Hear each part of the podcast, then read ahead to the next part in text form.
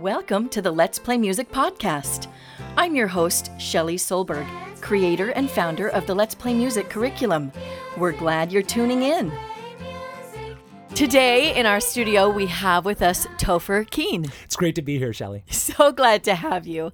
Um, Topher Keen is a speaker, author, coach, educator, musician, and mentor, working to help the young and the young at heart to build self confidence and express themselves through vocal music. He really is quite an expert at singing and allowing expression through music.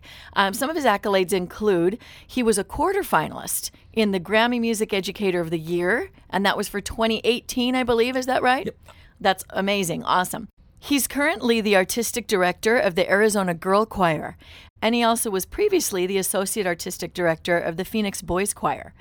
Um, he's also the director of several state and local choirs, as well as a former president of the Arizona Kodály Teacher Society, and was um, the outstanding emerging educator from the Organization of American Kodály Educators. So many wonderful distinguishing awards and honors. And currently, is running an active private studio of voice students. So, yes, you do have personal access to Topher, yes. which is an amazing thing. So, um, Topher, we're super excited to talk to you today about the subject of singing in tune. Wonderful. And you and I have talked a lot about this mm-hmm. before. Uh, our our career paths intersected about five years ago when Topher heard a podcast on Let's Play Music. Exactly. And it was then, actually the descending uh, Doe A Deer uh, lyrics that you had created yes. for Let's Play that really stuck out to me. I said, "This is brilliant. I need to meet this woman." Uh, that was it. The yep, Do Re Mi that I wrote for you know I finish up Rodgers and Hammerstein, mm-hmm. right? Exactly. Yeah. well, good. I'm glad it caught your ear. and um, from then we've just had um, multiple opportunities to support one another in our causes. We are both incredibly passionate in what we do.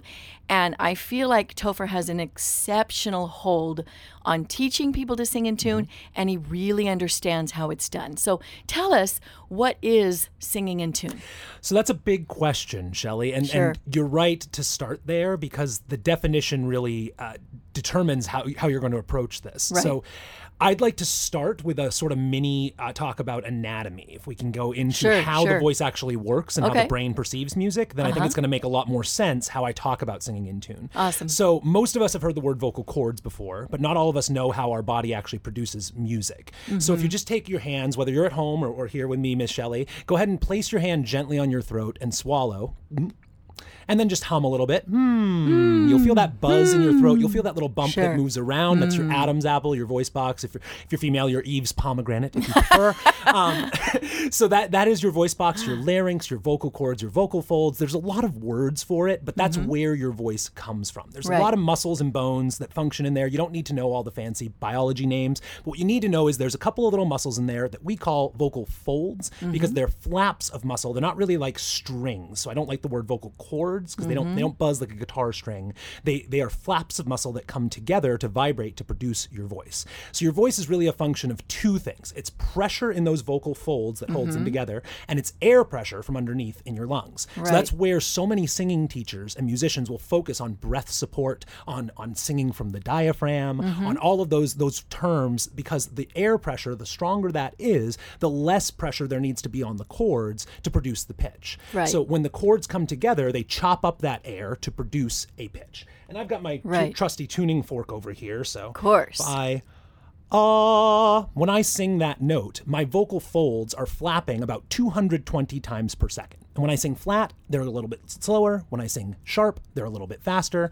Um, what my brain is doing when I hit that tuning fork is I'm hearing a frequency of pitch going 220 times a second. I'm pressing the folds together and increasing my air support until they'll flap exactly 220 times per second. It's really amazing. It's really amazing because you're you don't actually need to know what those no. numbers are. That's uh-huh. what's amazing. Mm-hmm. Your brain just does the math without mm-hmm. it. So Shelley, if I asked you to sing that same note but in your octave, uh, uh. what you did is you ran a little algorithm inside inside your brain that said octave. And what octave means is double that frequency Amazing. and then produce a similar pitch. Mm-hmm. So instead of 220, ah, uh, you produced 440. Uh. Exactly. And if I wanted to produce the octave below, uh 110, my brain is just doing that math to double up that number. So when we think of the word octave, you know, we as music educators or, or as casual parents who are connected to the music community, we know that an octave is a note with the same note name, so an A natural Sure. and another A natural, that's an octave, or it might have the same solfege syllable, do.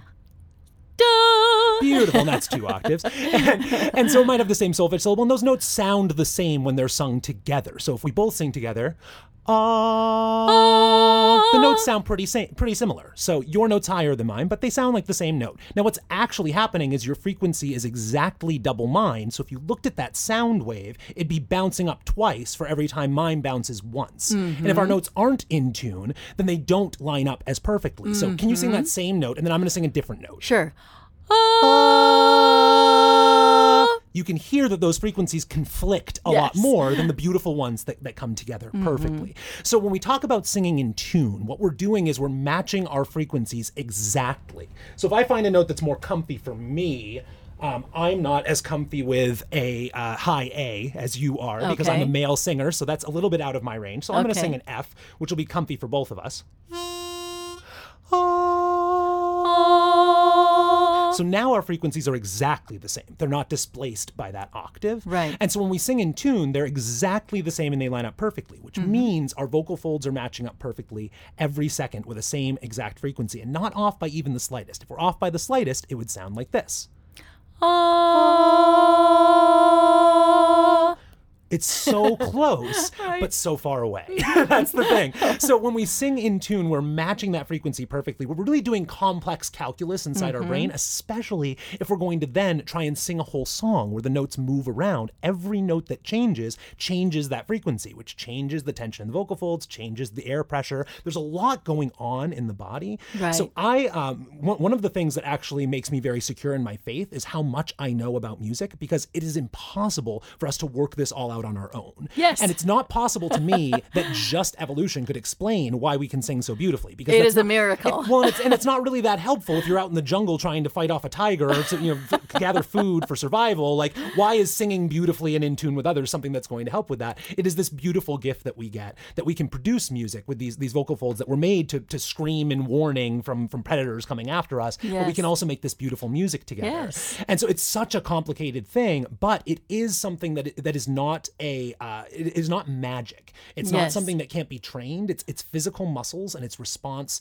to uh, it is response to to biology and to mathematics and to anatomy. These are these are things that can be trained. So the first thing I really want everyone to know is that everyone can, barring a severe mental or physical disability, everyone can learn to sing in tune. It's a Mm-hmm. Yes. learnable skill that most of us learn as children. Yes. But one of the challenges is that in the modern world, most children are not exposed to very much music. Mm-hmm. Now, a lot of times they're exposed to music casually as mm-hmm. consumers. You know, it's around them, it's, Right. it's playing on TV and in movies and in the car, on the radio, but it's not interactive. And that's something we've really learned from linguistics that children um, who develop very strong vocabularies and develop high levels of reading uh, fluency are spoken to a lot and spoken Yes. with a lot, and not just around a lot of words. Just listening to to uh, to CDs or watching movies or watching TV shows is not the same as interacting with an actual human being, Right. an actual adult, and that that is true from linguistics, from ado- adopting words and adopting language. Mm-hmm. It's also true for music, from adopting the ability to engage with music instead of just listening to it passively. Now, now the passive listening is very important too. It's very foundational to hear a lot of different kinds of music. But the most important thing is that singing with the parent. Right. Um, one of the things that I learned from Dr. Edwin Gordon, who's one of the bigger researchers in the Yes. field, um, is that one of the only things associated with long-term musical aptitude is the earliest age at which a child repeats a melody. Correct. can accurately repeat a melody back to their parent. Now, you got to imagine if you're never singing any melodies at your child, they're not going to repeat those melodies very early. Right. And the earlier you do that, the stronger those neurons form. Now, you can definitely learn it as an adult too. I, I have I have not found in my experience any uh, people who could not match pitch, who I could not teach to match pitch after several months or years of training. Now, Wonderful. So, it's I, I great have- to hear, Topher. I have met people who can't sing, who can't sing in tune, who can't sing, who can't match pitch well. I've never met someone like that and said, how many years of lessons have you taken? And they say, oh, four or five years of lessons. And I, I just can't get it. You know, these are people who say, well, I, I never took any practical, you know, any, any formal music training because I just didn't think I had the aptitude. Right. So I think that it can be taught, it can be learned. You Mm-hmm. can go very deep into the mathematics and the biology of it. But at the end of the day, just know that it's, it's not something that's magic. It's not something reserved for those born with a musical gene. But can you learn to sing comfortably and beautifully with your friends and with your, with your children? Certainly. Everyone can learn that. That's so great. And really it's a it's a part of being human. Very much so. Being able to sing and being able to sing with children and sing with family, friends, peers. It's um I love that you use the term interactive. Um, because music does need to be interactive. Mm-hmm. Very much so. And and in order to for people to feel comfortable being interactive, they need to feel like they can sing in tune Mm-hmm. Yes, or match pitch. So um how how would you say you Mm-hmm. recognize singing in tune? So so I had a student once, um, very very sweet girl in in high school who was super passionate about music. And for those out there listening who are choir directors or who ever run a, a group ensemble, you'll know that um, often, ironically enough, our most passionate and most engaged singers are not the ones gifted with the most natural talent. So true. And so sometimes you get a singer who's very passionate, and who works very hard and sings very loud, enthusiastically, but just can't quite get everything in tune. Right. And so this student um, really, really loved to sing and, and was in choir with me regularly and asked about private coaching in order to, to help her improve those skills. And so I worked with her for several months and, and really struggled. We, we, were able to sometimes get in tune with the piano, sometimes do some exercise, but a lot of times it was all over the map. The intonation was not strong. Uh, It, it took a while. And one lesson, it really clicked for me we uh, we're, we're working on an exercise that that I can show you um, real quick. So let's just take that same comfortable F that we took, Miss Shelley, All right. And just sing an ah for me. Beautiful. And so I'm going to model. Uh, thank you very much. And I'm going to model the out of tune singer. And what I want you to do is show me with your hand how I need to move my pitch to match with you. Okay. So go ahead and sing that note again.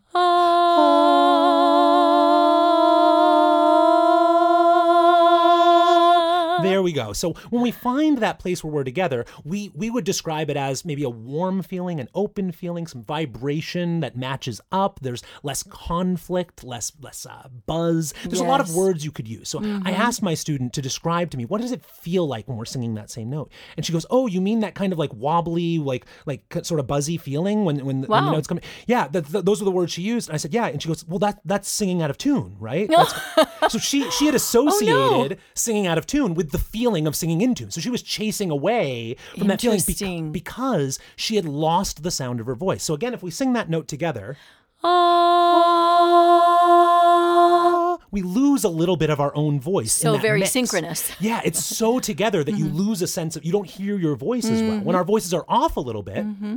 Ah, it's much easier to hear your own voice. I heard you. When it's exactly, you can hear both voices distinctly. And when we're in choir, we talk about paying careful attention to your voice and hearing your neighbors. And it's much easier to do that when you're not singing perfectly in tune with them. If you sing perfectly in tune, you almost lose your own voice. Sure. So what I found with that which is the goal in choir singing. Exactly. and they need to know that. It needs to be reinforced constantly. So what I found is some students, um, you know, our focus for today is on those students who struggle to sing in tune because of actual uh, intonation problems and ear training problems. But so the first step I find when I'm working with a, a coach who's trying to learn to teach uh, to sing in tune, or a parent who, who's struggling with their child who's learning to sing in tune, the first step is to make sure it's not a technical issue because most of the time when they sing out of tune, it's not actually poor intonation and poor ear training; it's a technical issue.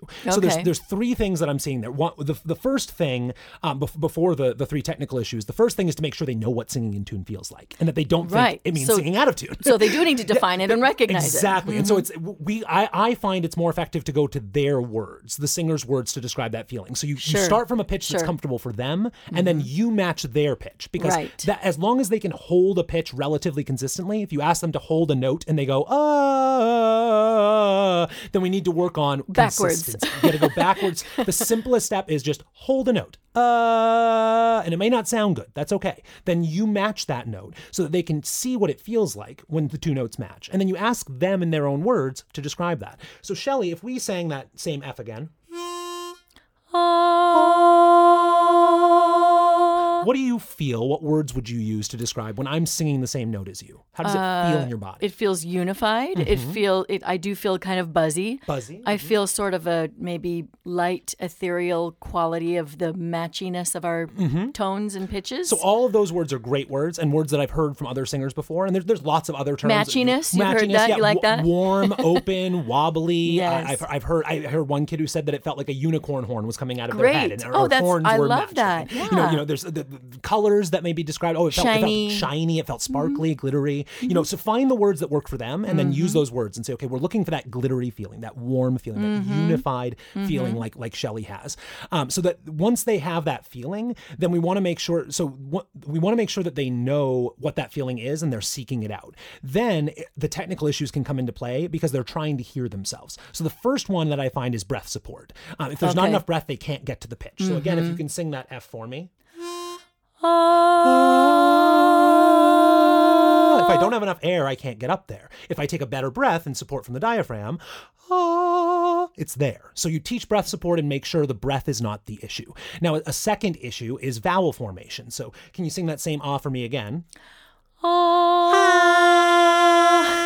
Sounds out of tune, right? Mm-hmm. Not out of tune. I was singing the same note as you, but our vowels were out of tune, which, if we wanted to go deeper into acoustics, we can talk about how vowels are timbre, which is made up of overtones, and the overtones are out of tune when our vowels are out of tune. So the fundamental pitch that we're singing is not actually out of tune. It's the overtones that are out of tune. But you at home, you don't need to know that. If you want to go deeper into it, there's lots of deep acoustical Don't try science. you this at home.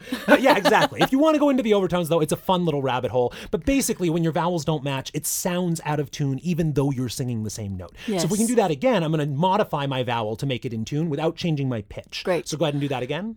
Ah.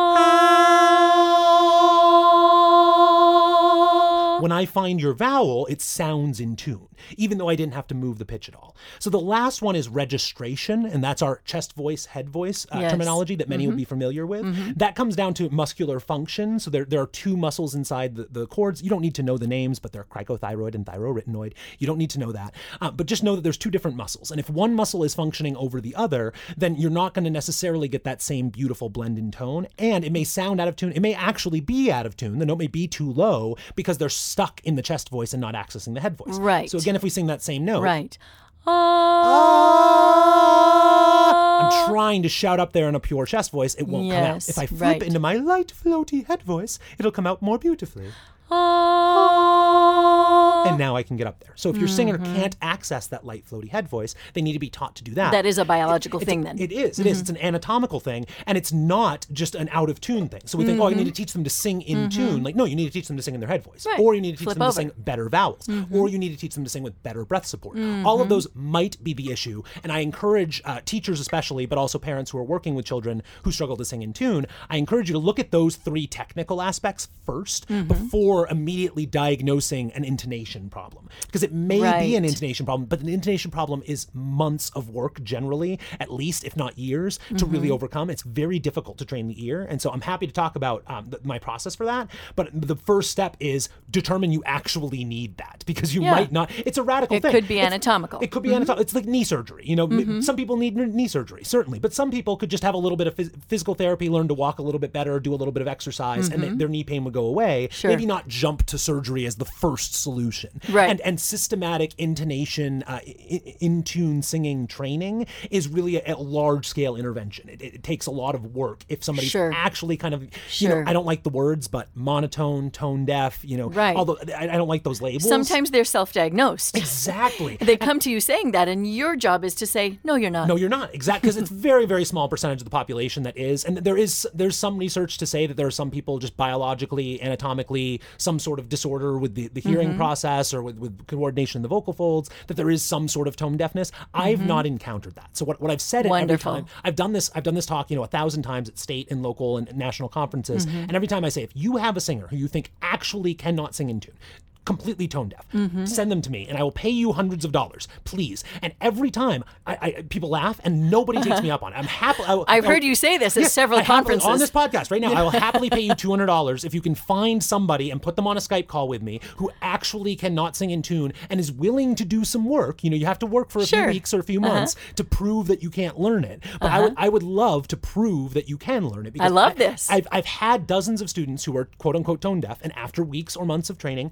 they overcome it. And so I, Awesome. I've seen it with children. I've seen it with teenagers. I've seen it with adults. I've seen it with senior citizens at the end of their life who'd never sung in tune for seven Wow, years. what a and- gift. And, still, it, it's a beautiful gift, and it's something that you know. I, I uh, my philosophy of music education is that most of my students will not be professional musicians. My goal is that every singer that works with me feels comfortable singing Christmas carols with their family Right. and singing lullabies to their grandkids. when right. It's the human interaction we were talking about interaction and it's vocal health so that they mm-hmm. maintain their instrument through their mm-hmm. life and don't lose access to it Right. but but it's not the professional training stuff I, I have students who go down that route and i'm happy to mm-hmm. work that with them but it's such a small percentage that i think as educators we should treat each student as if they are going to just be interacting musically with their family Right. give them the skills the, the beautiful folk music the hymns the lullabies the carols the things they can sing with their family Mm-hmm. comfortably and, and and give them the the confidence to use their voice comfortably Yes. rather than uh, putting such high standards on everything we sing that Mm-hmm. has to be so polished and so over rehearsed and, and so professional all the time. Mm-hmm. Casual, comfortable singing is, is the core of it. And that starts by teaching every singer to sing in tune because that's the biggest fear of everyone is that they're singing That's the tune. fear. It's the fear. Right. And and you're sounding a lot like Kodály here, Topher. Yes, yes. I, I pulled a lot from from uh, Zoltan, um, and so I, I did uh, four years of, of Kodály training through the New England Conservatory, and uh, served on the the board um, both at the state and the national level. And so the, the core of Kodály, Kodály is a very interesting um, uh, philosophy to go into as a music educator. The core that really resonated with me is that it is uh, based on folk music. It is uh, music for everyone, and the Right. idea uh, one of Kodály's quotes that stuck most positively for me was that the music education of the child starts nine months before the birth of the mother. Yes. So when the when the mother is in the womb, that is when you are beginning the music education of Exactly. future children. Exactly. Because that musical exposure as children is the foundation we use to build all musical skill. Right. So singing with our children, singing to our children, responding with our children, and having lots of music in the household is the best thing you can do to build up that musical skill for a child. You know, we can get into the technical details of what the curriculum look like looks like and what sort of songs to pick and what sort of intervals are better, and all of that stuff is valid. But at the end of the day, musical interaction with the child is the core, especially Yes. at those young ages. I mean, Right. when you're talking before five, six, seven, eight years old, it's mostly just singing at your child Mm-hmm. and getting them to sing along with you, um, and also just responding to them and and giving them the sense of. Um, self-evaluation. So there's there's something that I don't hear a lot of people talk about but it's it's the um, response to babbling um, that I really focus on. And- Right. and, identical response to babbling. So when your baby Right. goes ah you go ah in the same pitch range the same timbre the same tone so they can get used to hearing their sounds reflected back at them. Right. How else? And, and I know Mm-hmm. you've been talking about just singing at your child, but how about parents who don't feel like they have the tools? Mm-hmm. They don't feel like they have the. How do I interact with my child musically? Because Definitely. Mm-hmm. you and I will both agree, and I, we may talk about this a little later. that teaching an infant or toddler to sing in tune is far easier than teaching a teenager to sing in tune. Mm-hmm. Yes. So let's talk about this infant toddler relationship. So I yeah, and, and I would I would extrapolate. I'm sorry, I would expand on uh, on that idea a little bit and just say that most people learn to sing in tune as children. What what I uh, the foundation of it for me with children and with adults um, as they go through adolescence is to start from their sounds because that is Yes. the easier thing. Um, there's a the idea was cut it in half, and this the idea was when your student can't do something that you want them to do, the gap between what they can do, what you know they know, and what you want them to do, what you want them to know, that gap is too big. So cut that gap in half. Yeah. So if I'm saying here's my note, uh, match my note, that may be, Go ahead. yeah, there we go. It may be too big of a gap Mm-hmm. for that for that student, um, and so it's easier for them to just produce a note on their own, and then I For to- sure. for me to match their note, Right. and, and, and get that feeling. So that that's where I would start with uh, young children. Like I said, it's you know infants, toddlers, pre-verbal. Mm-hmm. Um, it's really all about sing at them, even if you're singing a little bit out of tune, if you're not confident in your voice. Just the the fact that sound is coming out of your mouth toward them and in their Mm-hmm. and ear. that you're intentionally mimicking their sound. Yes, that's huge. And so so you want to mimic every sound sound you hear from them, and then you want to sing songs. You know, it can be very, very small. Just Mary had a little lamb, little lamb, little little phrases, and then play CDs and, and lots of music and Right. musicals in the home and things where they're getting modeling. But it's going to be more effective from an actual human being that they have a relationship with. Right. That that mimicking and imitation is really huge. So if you start Mm-hmm. from there, they make a sound, you make the same sound back. Eventually, you can then flip that mirror and start making sounds and trying to get them to mirror it back Right, to right. you, It almost like be- a little game It would be a natural game, a sure. Mm-hmm. Natural game that would evolve. And then that's the th- sort of thing that you would imagine many of our ancestors did intuitively. Intuitively. Mm-hmm. And, and we, we often sort of um, do, we- we're often not in, as in tune with our intuitive relationship with children in modern in That's modern world, ironic. you know, compare, exactly, um, compared to our ancestors. You know, it was, it Mm-hmm. was sort of natural what we do. And now we're often seeking a, a study or, a research or some sort of backing and data to support it rather than just going, well, my instincts are telling me to interact with my child this way. Yes, And all of my ancestors' instincts also told them to interact Yes. with children this way. Well, and I feel like a lot of times with parents, they don't want to interact musically with their child or follow their instincts Mm-hmm. Yep. because they think, but I'm not trained. Mm-hmm. I'm not good at this. I don't know how to do this. So you're saying follow your instincts, yes, parents. Yes, go for it. Just it, it doesn't it doesn't matter if you're not very good Mm-hmm. because you're still better than them. They're they're an infant who cannot produce any tone. You're you're, you're somewhere above their level. Um, but but it's not that big of a deal if your singing is not perfect as a model for your child because it's still going to be more effective than just a pre-recording because they're not interacting with it. It's an object. You know, if it's a CD, if it's a movie, if it's an iPad, it's an object to them. It's not a human being. It's not. It Right. doesn't have agency. It doesn't have spirit. It doesn't have soul to it. When you interact with them, especially as their parent, as someone they love and have a relationship with, they're they're retaining that a lot more strongly. Mm-hmm. Right. So it comes from the, the foundation of imitation.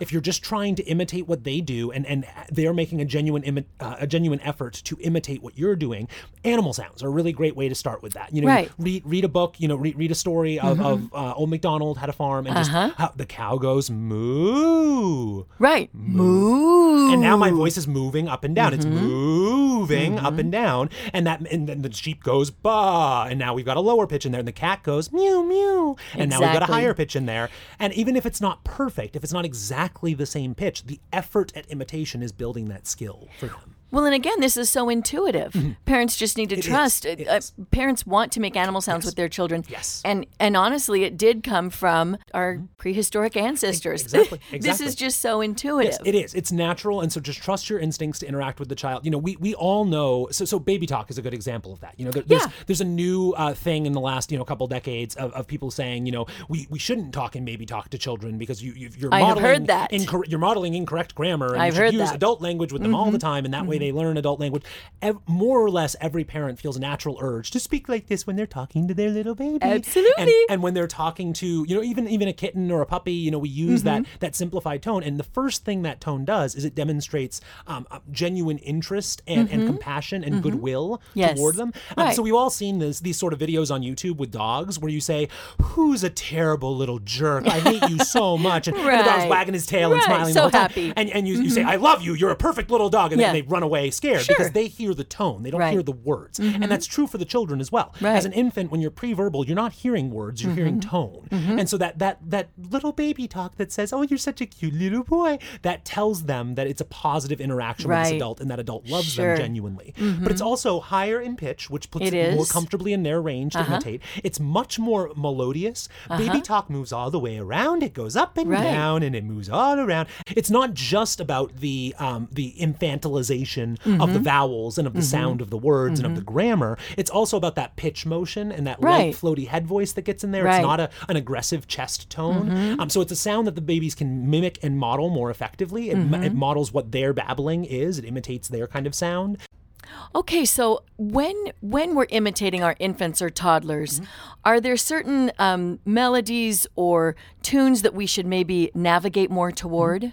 Yeah, so there's um, certainly a large body of repertoire of children's music, Sure, obviously. sure. um, so Good would- old folk songs. What I would encourage is to start from what you know. Um, Mm-hmm. so, so Kodály has this phrase, the musical mother tongue of the child. Right. And the, the idea is that you start from the musical heritage that the family knows and Yes. Mm-hmm. the children would have been exposed to on their own. So I, I would say, you know, that musical mother tongue is is very complicated in the modern world because um, what it used to be, you know, you go back several several decades or, or hundred years ago, um, different cultures and different societies had their sort of body of repertoire, Yes. and everybody in that culture knew that music, Right. And especially in modern American culture, there's so much variety that there, there's not sort of a core body of songs that everyone knows. Mm-hmm. We are a melting pot. We are a melting pot. So what, what I would say is to go for the parent and for the, the teacher and for, for the grandparents, for the family, to look at what songs you know and Mm-hmm. just start from there. And even if there are better songs that musically would have elements in them that, that, that lend themselves better to children learning to sing in tune and learning musical skills, Mm-hmm. I would say the best thing is to start from what you know. Don't go and try to learn a hundred new songs right at the start. Right. Although, Okay. you know, pregnancy is a good time to start learning some songs. I have this I have this running joke because I love dad jokes and puns. Uh-huh. Um, that's I take them a little bit farther than most people. Um, apparently, not everyone finds them funny. I like to smother people with, with those dad jokes.